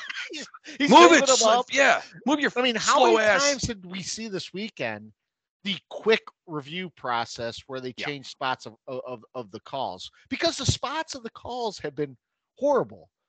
And, you know, and I hate to go back to something Mike has said before about John Madden, where he's like, "When I played the game, where you landed with the ball is where the ball was." Yeah, that's it. Nowadays, it's almost like they give you like two yards back from where you land, thinking that because your foot's over there, that's where you your your your foot touched. Scott, the the way they spot the ball these days, I'm sorry, Chris, for interrupting, but it, it dawns on me that you don't even really need yard markers. You what you need to know is what down it is and whether or not you have more than five to go. That's that's really all you need to know. Right? So I mean, true. it's- I- is it is it second and, and over five? That's all I need to know. Second and under five, second and over five. Because if I get close to the marker, you're giving me the first down anyway. Third and one doesn't matter. It's third and less than five. I don't know, guys. But you see it go both ways. You see sometimes a ridiculous spotting on the ball where it's like it's more ahead of where the guy got. You know what I mean? It, it all it all depends on the down. Like you said, like we're both like we're all agreeing. It always depends on the down distance and Mhm. just sort of like th- just the evolution of the play with uh, which we always talk about, where you know you, you don't this obsession with like was his knee down. You don't obviously you see that on the goal line, which is that's the other thing. Like the the the, the goal line plane, this shit doesn't exist anywhere else on the field. You know what I mean? Like it's just like this fictitious thing where how many times you see a guy's knee go down, but then like they spot the ball somewhere, you know, just so it's enough for a first down kind of bullshit. Now this another one with the spotting of the ball. How many times do you see um, a quarterback start to run backwards, you know, tr- trying to like scramble or get out of a sack, and then you know everything it jailbreaks on top of him. He gets thrown back another five yards. They never know where to fucking spot that one. Oh, it's God, sort of no, that's they always give him like, oh, that ball should be on the 32, and then they come back from like the you know the, the, the camera angle, and you see it's like on the 34. It's like, Yeah. oh god damn it, no way! You They just have gave him two yards. they have no idea what they're doing on No. that one. I don't remember How this about- How 20, many times 30 this years ago. week did we see a shin touchdown? The Oh, shin. There's the- a lot of the shins. shin. Yeah. there was a lot of talk about shins this week. There Too many was. There's a lot of shin talk. Way too much shin talk. Shin talk. that, and that really that that that goes back to what Madden's comment was about when I played the game where you ended up with the ball is where the ball was because then you start talking about shins, you start talking about elbows, you start talking about all these things and micromanage where the spot is. But Yeah. for some reason, these guys nowadays, it seems like they spot the ball almost where the guy. It's like two yards back from where he ends up every time. Well, as as they're running out there, they already know in their mind first down or not first down, right? So they they've already decided that. So they grab the Mhm. ball and they move it so it's an obvious first down if it's a first down, or so it's obviously not if it wasn't. Just put the ball where it is and measure it. Like stop. like Chris said though, if we aren't going to see a measurement in that Buffalo Bills game yeah, Right? at the, at the end of the Yeah. game where we missed that Yeah. final play or that first play Yeah. of the Giants game, when are we ever going to see a measurement? We're not. I, it, I want to see doesn't the make. guy get out there with a credit card again and see if he can get it. I just I do not. I'll, I will. You can. No one can make me understand why we will not. The NFL just refuses to bring the chain gang onto the field. I just I won't get it. I don't understand. And it's all and, and coaches, announcers, we've all just accepted it. Well, I oh, Yeah. haven't. The three of us have haven't. But the whole rest of the football watching fucking world has just accepted the fact that no chains are coming out on the field. When was the last time? I don't remember how and when and why this started, but I'm sure at some when it did, were announcers like who weren't maybe included in on those referee meetings. Somebody had to be calling a game, being like, "Well, geez, you got to bring out the chain gang for this and Yeah, measure this. yeah, this is right, this is point. too close to call." Good I don't point. remember. I don't remember. It's like it just happened overnight. We're like, and it's a first down. Yeah. Why? When? yep. I I don't. Yeah, that's a great point. It's a great point because you know, remember back in the day, like a coach could call for a measurement, but the official could also tell him to eat pound sand if it was not Yeah. close enough.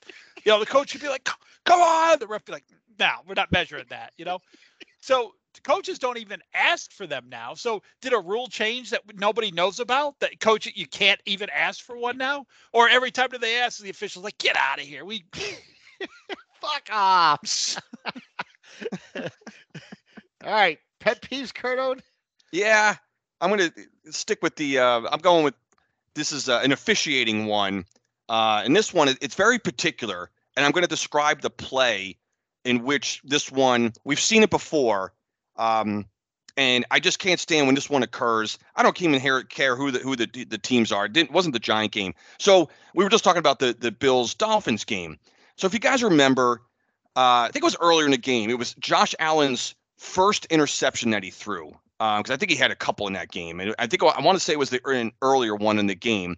Uh, it was deep down the field. Bills were going from uh, you know right to left on your TV screen, and they uh, he throws a long interception where the Miami guy now I forget who it was on Miami starts to return. He's he's he's running up the sidelines, and the play is is you know he's he's returning an interception, which is what, what they're supposed to do in the NFL. So after the play, you see the melee of like you know uh, there's just a pile up of linemen and other you know people just you know just he you know just hammering away at each other and you're like what the hell happened here so then you have the isolation camera uh, to show how this you know melee started. So after Josh Allen throws interception, he does what all quarterbacks do, and I hate this freaking move where like he just gives up on the play. He sort of he's kind of got his hands up and sort of like he kind of just gives up on the play. So what happens at that point? Well, guess what? He's now a fucking defender, and one of the offense, one of the defensive linemen on the Dolphins is simply blocking a blue jersey to try to clear a path for his teammate who just intercepted the ball, who's coming up the sidelines. So he Allen kind of slips and falls a little bit. He got shoved a little bit, but Allen, who gave up on the play, is now getting blocked by a defensive lineman. Nothing illegal. He wasn't violent. He wasn't doing anything. Allen is no longer a quarterback on that particular play. He's now a guy who, who can make a tackle on an intercepting player. So after the guy gets tackled on the far sidelines, what happens? I think it was the center from the Bills fucking just ambushes and comes in with like just a haymaker on the on the dolphin guy. He comes out with his helmet. What it's bullshit. Like what for? And my pet peeve, I haven't even gotten to it yet. But after that, I'm thinking, well, I didn't see anyone, you know, throw a punch or do anything from the Miami side. This better, this shouldn't be offsetting penalties. This should just be a penalty for unsportsmanlike conduct, uh, conduct or unnecessary roughness on the Bill guy who was going nuts on the Dolphin. Nope, unsportsmanlike conduct on offense, unsportsmanlike conduct on defense. Why? That's my pet peeve is stop with the simultaneous um, offsetting penalties. Call it just on the guy who ambushed the guy. The Dolphin was doing nothing but just blocking Josh Allen. And Allen, like a pussy, just like runs and jogs off the field, doesn't, you know, he lets his teammates. And that's what quarter. I know you're supposed to stick up for your quarterback. I'm not suggesting you don't stand up for your quarterback and defend your guy, but you don't have to ambush the guy with, over the top of his head. The guy didn't even have a chance to retaliate. And the refs, the pet peeves, the refs just insinuating the offsetting penalties. It's bullshit. Just call it by what you saw, and it should have been just should have been a 15 yard penalty on on just Buffalo there pissed me I off. love I love when the Buffalo guy comes out of there with the dolphin helmet, celebrating like he's on Survivor, winning a Right, yeah. immunity challenge or something. Yeah. and, and he doesn't get any more penalty than anyone else. It's No. like you just rip the guy's helmet off. You Yep. have it in your hand. You're you're celebrating with the, this helmet in your in your hand and nothing Yeah. else. But that not the ultimate taunt. How can it not be? But guys, how many times, right? How many times? And it just made me think. As, as, as I was watching, I'm like, don't call the offsetting, don't do it. And I like, and I didn't really care that much one way or the other. But we've seen that. Yeah. We've I've seen that way too many times where like one guy is really the one being the uh you know the the you know person creating the personal foul, and they, the the refs just bail him out by going you know unsportsmanlike offense, unsportsmanlike defense, offsetting penalties. So it's, Bullshit. it's particularly uh, when they call that, you know, after the play, it's particularly frustrating because um, that's just just nothing happens. Like, why did you even bother? If you were going to Right. call off settings, don't throw any. But yeah, yeah, I, I hate offsetting penalties during live action though because that just benefits the offense, right? Most of the time, you just Right. get another play. Yeah, Ah, replay, replay, second down. replay the down. So we do have a couple questions this week. Uh, first one's from our resident Brian or our resident Cowboy fan, Brian Peacock. Um, and he's he's we've done the start, bench, and Oh, cut good. We got to do it. of different positions, but this one is for kickers. So Oh. He wants to start, bench, and cut Matt Bahr, Raul Allegre, and Pat Summerall. So I'm going to lead this one off. You guys haven't had time So to digest this. I, I guess this is like uh, there are kickers on Dallas uh, fans' minds this week. Is that where I- this is probably coming from? Brett Maher missed Right. four four fucking extra points. So, and I love that there's video of Dak Prescott going, "Go for fucking two after, after, After, one like, of the the kicks." Third one. Yeah, that, Fuck But- this guy. But I'll, I'll take this one first. For me, you don't have a start, bench, and cut when it comes to kickers. You have a start, and that's it. You you you, Right. you, you cut the other two because you don't wa- waste a roster spot on another kicker. So, uh-huh. so for me, you start Summerall because I want to see a guy line up straight ahead, kicking the ball. In the old days, drunk off his ass. Yeah, that would be awesome. He didn't add Gano on this list, which would probably be my my start. Yeah. So so Yeah. if I'm if I'm going with the three, I want Summerall. I want him to kick straight on. I want him to go back to the sideline, have a shot of whiskey, and put the jacket on. Yeah, Yeah. and, and put his keep his helmet on so he can secretly smoke. Right. All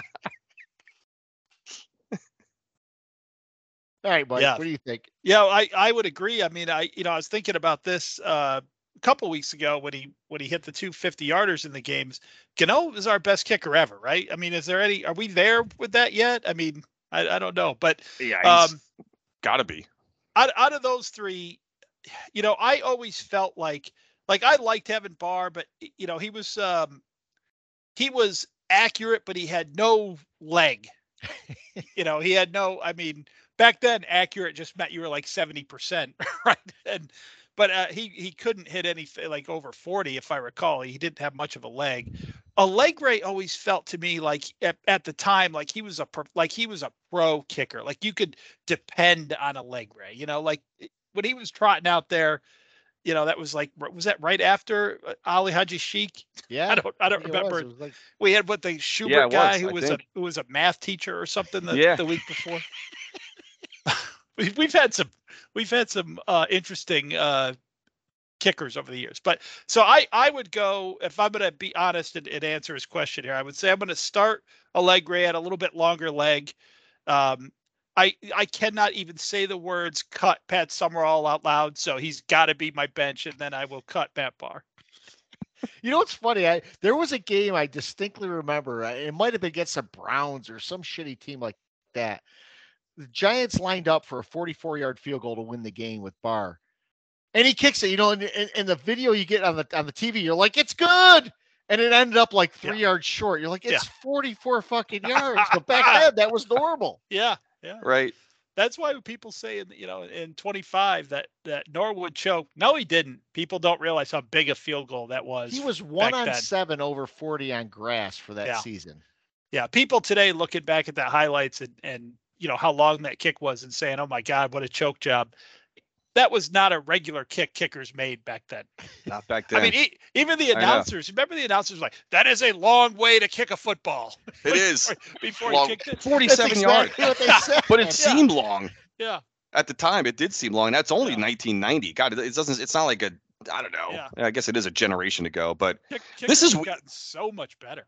This is a weird one. I'm going to answer it. uh, Maybe I'm, I think I'm just going to answer it differently, just just from you guys, just for just for the sake of uh, you know entertainment value. I think. Um, you know, so I'm I'm going to answer this just if I if if just for one game, like instead Oh, of like a San whole Francisco season. game. I know. I'm gonna I'm gonna answer this just like as if it's like you- to uh, hey 13 game. you and yeah, Cash Bar. So I'm starting Bahr just for that fact alone. The guy in our lifetime. Um, I mean, we've we've had other game-winning kicks. I mean, Lawrence Tynes, uh, certainly, you know, at, at at frigid, you know, Lambeau. But for some reason, the Bahr field goal against San Francisco, to, to, that is the most iconic field goal in, in in Giants history, maybe in our lifetime, in our playoff history. There's no doubt. Uh, just what what was at stake and everything. So if I'm starting, you know, one guy for one game, I'm starting Bahr uh, for that reason alone. I think just the, the, that unbelievable clutch kick earned him a right on my roster. I think. Did Um, you watch the kick? that you know it's funny? That one I did. So Oh that you know, yeah, back then. Here's here's a little thing. So I watched that game with just me and my brother Greg at the time, and there's a little story behind that, a little in terms of how he how we ended up watching the game. I'll just I'll, it's a quick 30 second story. He was at the time. This was 1990, right? So at the time. He was going to go. We were, you know, both attending Ramapo College at the time, or whatever, and he was going to drive up early in the day because I think the Giants were the late game on that that Sunday, championship Sunday. So he was headed up to like uh, to go watch the game up there with some buddies or whatever it was, and he was borrowing my dad's car or something like that, and he fucking hit a curb. He blew out my dad's like axle or tires, whatever the case was. He blew out the ti- the car. I don't remember what we did with the car that day, but he ended up like coming back to the house. My dad was watching the game. Maybe at one of you know he wasn't home, so just me and Greg watched the game that day. Obviously, having you know just uh, heart attacks the entire afternoon. I he couldn't watch the the the, the Bahr kick. I actually was watching it. This is now, and so I don't know why all these years later I can't watch field goals now, but uh, I was watching. I, I was watching that one, and just thinking like the whole time, thinking it was gonna hook left, and I'm like, it's good, it's good, it's good, it's good. You know, like one of those where yeah. yeah. And uh, then, of course, you know, eruption after that. But um, so Bahr gets my start. You know, I like you said, uh, Mike, just before. I was thinking Allegre, Summerall. I mean, I got to go with Summerall to keep. I got to have Summerall on the team. I got to just have him either uh, just drinking on the sidelines or or in the locker room. I need Pat Summerall on the roster. Yeah. Just for his banter and just his shenan- like everything for and Allegre, Allegre was just like kind of a vanilla guy. You know what I mean? I can't really remember other than like a Monday night game against the Redskins in Washington to open the season in 89. It's funny. I don't remember Allegre having a ton of game winning kicks really or having really I meaningful. Daluiso more. Yeah. I can't remember recall. I mean, Lawrence Tynes had a couple, right? I Oh, mean, Lawrence I Tynes was- can't. Yeah. Yeah. I can't recall Allegre having really uh, game saving, season ending kind of kicks that where you know any one stands out. So unfortunately, I got to cut Raul Allegre, who I you know again he was part of that '86 team and all that. I love the guy, but um, he was kind of a little vanilla in my mind. So starting Bahr, benching Summerall, and uh, cutting Allegre. In the So- age of social media, Lawrence Tynes has, has has gotten my love more than any other NFL kicker. So that just this week, you know, Dallas Cowboy fans are freaking out because of what Amaro did. You know, he, he missed the, the four extra points. And someone said, uh, someone tweeted Lawrence Tynes and said, "Hey, you know, Cowboys might be looking for kickers." And he's like, "You couldn't pay me ten million dollars a game to wear that fucking helmet." yeah. The guy is the guy is Yeah. still, and he was giant. You know, he was a chief before he's a giant. Yeah. He still bleeds blue. Yeah. And he's That's awesome. Scottish, right? He's Lawrence Tynes Scottish. yes, he is. He's Scottish. So, So, we, so, is Gano, by the way. is Goodell Scottish? What what is Brad it with Gano us? is Scottish. And our punters And our Scottish? punter Scottish. yes, what the we're- hell? If I you're didn't, Scottish, I did not know you're. Gano was Scottish. It's crazy. God. Yeah, I, I'm looking back at Chris. Your, your great comments about Allegre and Bahr. I, I think Allegre just he was just on all those that great '80s run. Yeah. he was just a staple. And maybe that's why you know I I thought that of him just as he was just always the guy that was there. You know, just he got hurt a lot. Yeah. do remember that. He missed. He definitely missed games certain seasons, but um, yeah, he was Yep. just kind of like, you know, he was on some well, the dominant '86 team, of course, where he didn't really even. I don't remember him having a game-winning kick that season. No, I don't. oh no, no, no! I'm sorry. I back up. He had the four. He, I'll, I, I take it back. The fourth and 17 game. Yes, That most Minnesota. that's famous the, the best game that season as far in terms of um, he kicked the game when he kicked, but it was only like a 30 something yarder, but still nonetheless we were uh, trailing by a point and we we won the game 22-20 on his leg. Uh, I but it was after the fourth and 17, so he did kick that one. I am generally going to go with a throwback guys. So, like, if if, if somehow Artie Donovan gets in, inserted into one of these questions, the, the, regardless of the position, Artie I'm Donovan. putting Artie Donovan as a starter. I don't care if it's starting quarterback, starting running back. Mhm. The guy's going to have a hot dog at halftime, have a couple of smokes, probably throw up on the field. I don't give a shit. So yeah, thanks again, Brian, uh, for a good that good question. I tell you, Yeah. tell you what's funny. Speaking of Brian and that particular period of time, those '90s. So when the 1990 season started, Brian and I made a bet who would have more wins, the Giants or the Cowboys. Well, the Giants started 10 and 0 or 10 and 0, and the Cowboys started 0 and 10.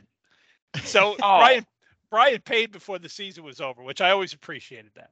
Yeah, Novak and I had a bet this we- this year about the Giants having more wins than the Jets, so I Oh, did did win you? that one. Yeah. All right, all right. We do have another one. Uh, another question. This comes from KC. If you remember, he was a guest Oh, on our yeah. preseason show. Absolutely. Yeah, we But uh, he was back. asking if uh, if we think Jones has done less with more than the other top tier quarterbacks have done, or, or the top tier quarterbacks. more more with less. more with less. And I would say, you know, unequivocally, that's that's that's a yes. I mean, if you look at what what Josh Allen has, what what Mahomes has, I mean, arguably, you could make it you could make a case, and they have evolved over the year.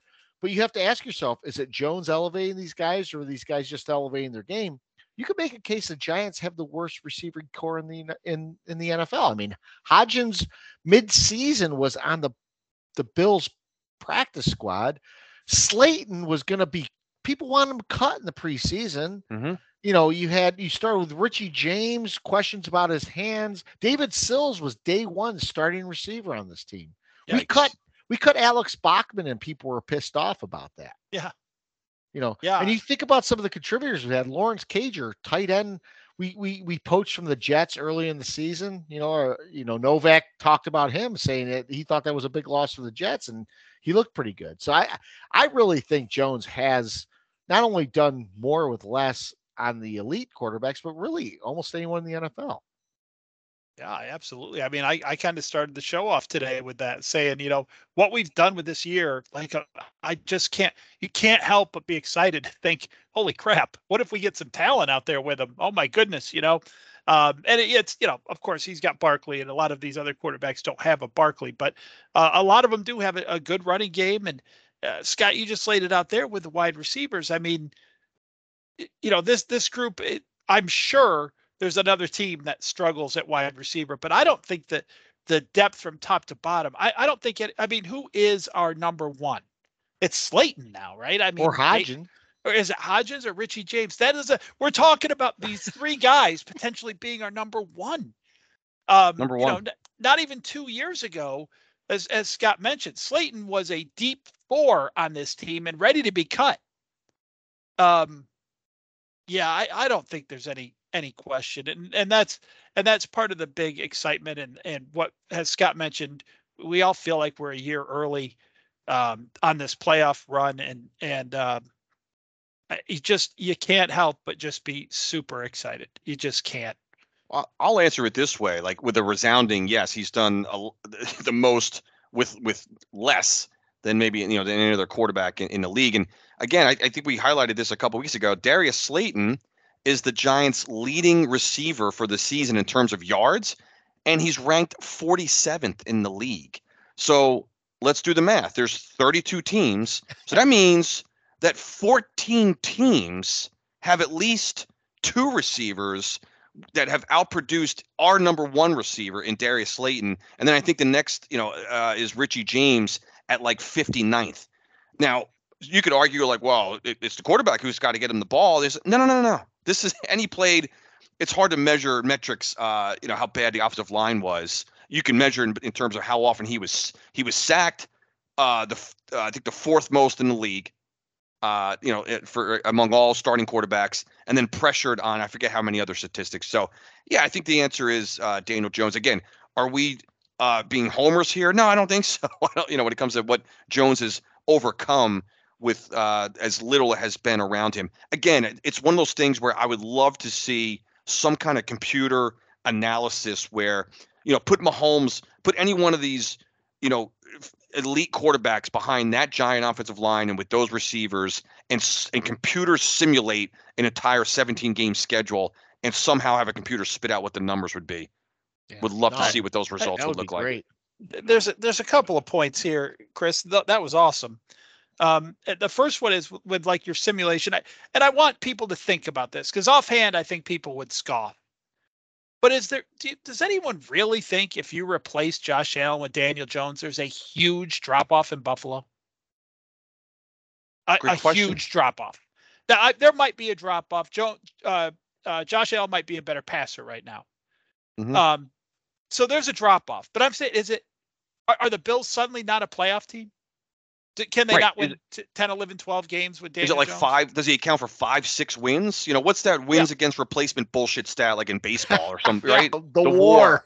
the war stat. That's a great question, Mike. Like exactly. You Put Jones in that offense with the same exact thing, and right, are, are they? Are, is Buffalo just simply now all of a sudden they're a 500 team?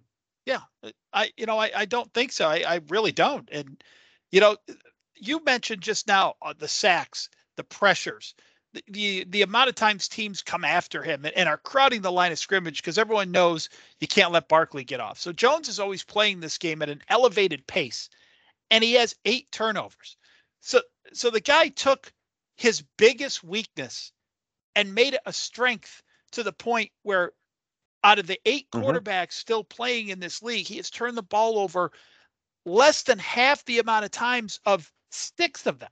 And he came off a game, guys. You know, we, we talk about him being near flawless, not flawless, but he came off a game where I can't think of any throws where I was like, ah, that might that should have been picked. You know, and a lot of times you go back to a game, every quarterback has them. Josh Allen had a few picks against the the Yeah. Dolphins. Yeah, and and a, fum- a lost fumble on a, on a sack, which you know again you can knock the guy for not taking care of the ball uh, even on that particular play because the sack was like kind of imminent. But I, I, you know, another way to answer that question, Mike, is you know Daniel Jones with what he had and the you know uh, went nine seven and one.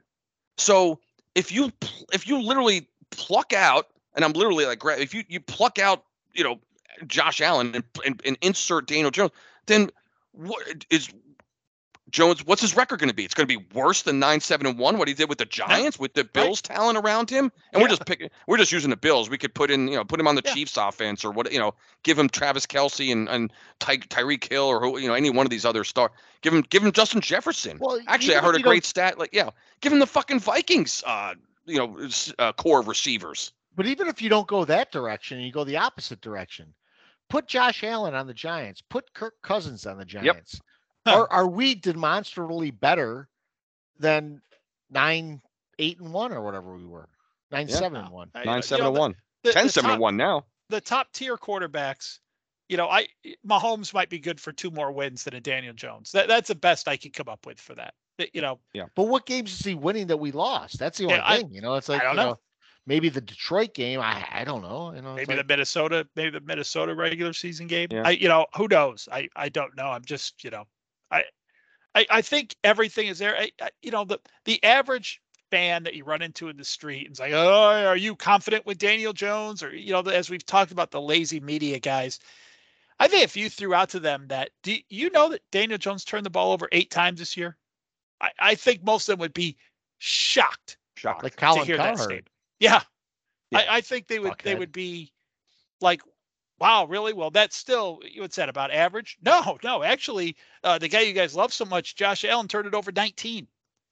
Again, not including Big his difference. playoff game where he just turned over three times. Uh, so Was it three Yeah. or four? uh, I thought it was four at one point, but I think it was two interceptions and a fumble. Ah, two okay. two picks and a and a fumble lost. Yeah. yeah. fumble f- return for a touchdown, but yeah. Yeah. Uh, right. Yeah. So we are the three Angry Giant fans. We are at angry underscore three on Twitter. Send in your questions. We love answering questions. I like that's one of my favorite segments. So uh you guys got anything else this week?